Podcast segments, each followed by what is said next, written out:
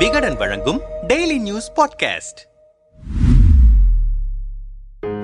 சென்னை எத்தனையோ முரண் சுவைகளை கொண்டது. நகரத்து நெரிசல் உச்சமாக இருக்கும் ஒரு சாலைக்கு வில்லேஜ் ரோடு என்று பெயர். லேக் ஏரியா வேப்பேரி என்று ஊருக்கே ஏரிகளின் பெயரை வைத்துக்கொண்டு வாட்டர் பாட்டில்களில் தண்ணீர் சுமக்கும் பகுதிகள் இவை. அப்படி ஒரு அழகிய முரண்பாடு தங்கச்சாலைக்கும் உண்டு. நெருக்கடியும் மழை பெய்தால் சாக்கடையும் ரோட்டோர கடைகளில் சால்னா கைவண்டிகளும் ரிக்ஷாக்களும் பவனி வரும் சாலைக்கு பெயர் தங்கசாலை.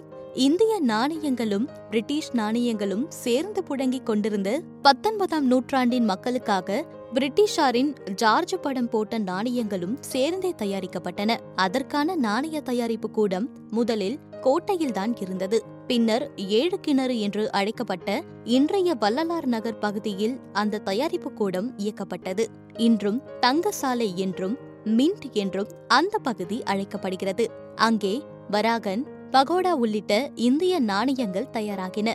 வராகன் என்பது திருமாலின் வராக அவதாரத்தை சின்னமாக பொறித்த நாணயமாகும். நாயக்கர் ஆட்சி காலத்தில் இறுதி கட்டத்தில் இருந்த அந்த நாணயத்தில் அவர்கள் பின்பற்றிய வைணவ கடவுளான வராக அவதார சின்னம் பொறிக்கப்பட்டிருந்தது. பகோடா என்ற உணவு பண்டத்தின் பெயர் அதற்கு ஏன் வந்தது என்பதற்கு உல்டாவான பதில் வருகிறது. அந்த நாணயத்தின் பெயர்தான் காலப்போக்கில் உணவு பண்டத்திற்கானதாக மருவியிருக்கிறது. கடலை மாவும் வெங்காயமும் கலந்து செய்யப்பட்ட அந்த பண்டத்துக்கு ஆதியில் என்ன பெயர் இருந்தது என்பது விசாரித்த வட்டாரங்களில் தெரியவில்லை. அந்த பொட்டலம் அப்போது ஒரு பகோடா விலை. ஒரு பகோடா கொடுத்தால் ஒரு பொட்டலம் கொடுப்பார்கள். காலப்போக்கில் பகோடா என்ற நாணயம் வழக்கொழிந்து போனாலும் அந்த பொட்டலத்திற்கு பகோடா என்ற பெயர் நிலைத்துவிட்டது என்கிறார்கள். மின்ட் என்று அழைக்கப்பட்ட அந்த நாணய கூடத்தில் வெகு ஆரம்பத்தில் தங்கம் மெருக்கேற்றப்பட்ட வெள்ளி நாணயங்கள் தயாரிக்கப்பட்டன. பிறகு வெள்ளி நாணயங்கள் வெண்கல நாணயங்கள் என தயாரிக்கப்பட்டன. சென்னையில் தயாரிக்கப்பட்ட இந்த நாணயங்கள் தான் இந்தியா முழுவதும் புழங்கின என்பதற்காக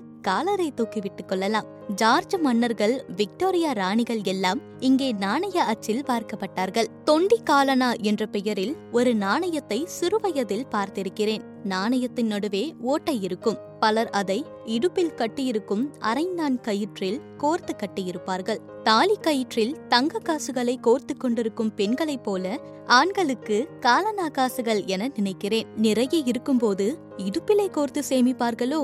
அந்த நாணயங்கள் வழக்கத்தில் இருந்து மறைந்த பின்னும் சில தாத்தாக்களின் இடுப்பில் அவை நாணயங்களின் சாட்சியாக தங்கிவிட்டதை தான் நாம் பார்த்திருக்கக்கூடும். மின்ட் பகுதியில் அச்சடிக்கப்பட்டு வந்த நாணயங்கள் பிறகு வேறு இடத்திற்கு பெயர்ந்து போய்விட்டது. நாணயங்களும் தங்கத்தில் இருந்து வெள்ளி வெண்கலம் பித்தளை செம்பு அலுமினியம் நிக்கல் என்று அநியாயத்திற்கு தரம் தாழ்ந்து போய்விட்டது. அரையனா காலனா ஓரணா நாலனா எட்டானா பத்தானா முக்கா ரூபா போன்ற பிரயோகங்கள் சென்னையில் இருந்தது. அதுவும் இன்றைய மின்ட்வாசிகள் அவை தயாரான இடம் இதுதான் என்பதே தெரியாமல் கூட பேசலாம். காலம் எல்லா வரலாற்றையும் காலில் போட்டு மிதித்துக் கொண்டு மதையானை போல போய்க் கொண்டிருக்கிறது. அப்படி புதைந்து போன வரலாற்றில் இப்படியான சில செப்பு நாணயங்களை தேடி எடுப்பதில் ஒரு சுவாரஸ்யம் இருக்கத்தான் செய்கிறது.